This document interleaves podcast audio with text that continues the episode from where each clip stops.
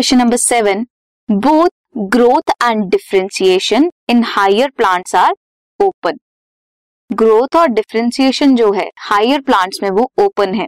Comment करना है हमें इस बात पे. So first of all growth growth कहाँ होती है?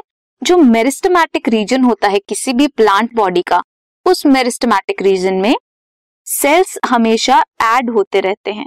कैसे ऐड होते हैं? By active cell division so so, इसे बोलते हैं ओपन फॉर्म ऑफ़ ग्रोथ जहाँ पे मेरिस्टमैटिक रीजन से सेल्स जो है वो डिवाइड होते रहते हैं और you may call it as grow होते रहते हैं।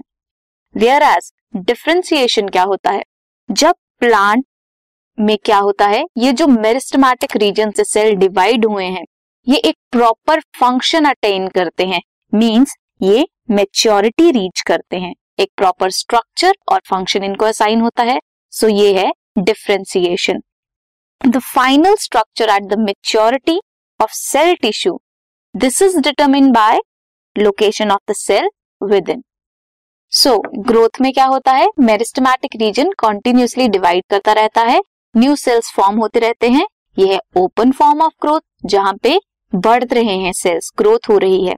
वेयर एज डिफ्रेंसिएशन जहाँ पे हर सेल जो डिवाइड हुआ है वो एक पर्टिकुलर स्ट्रक्चर और फ़ंक्शन गेन करेगा अटेन करेगा। ये हुआ maturity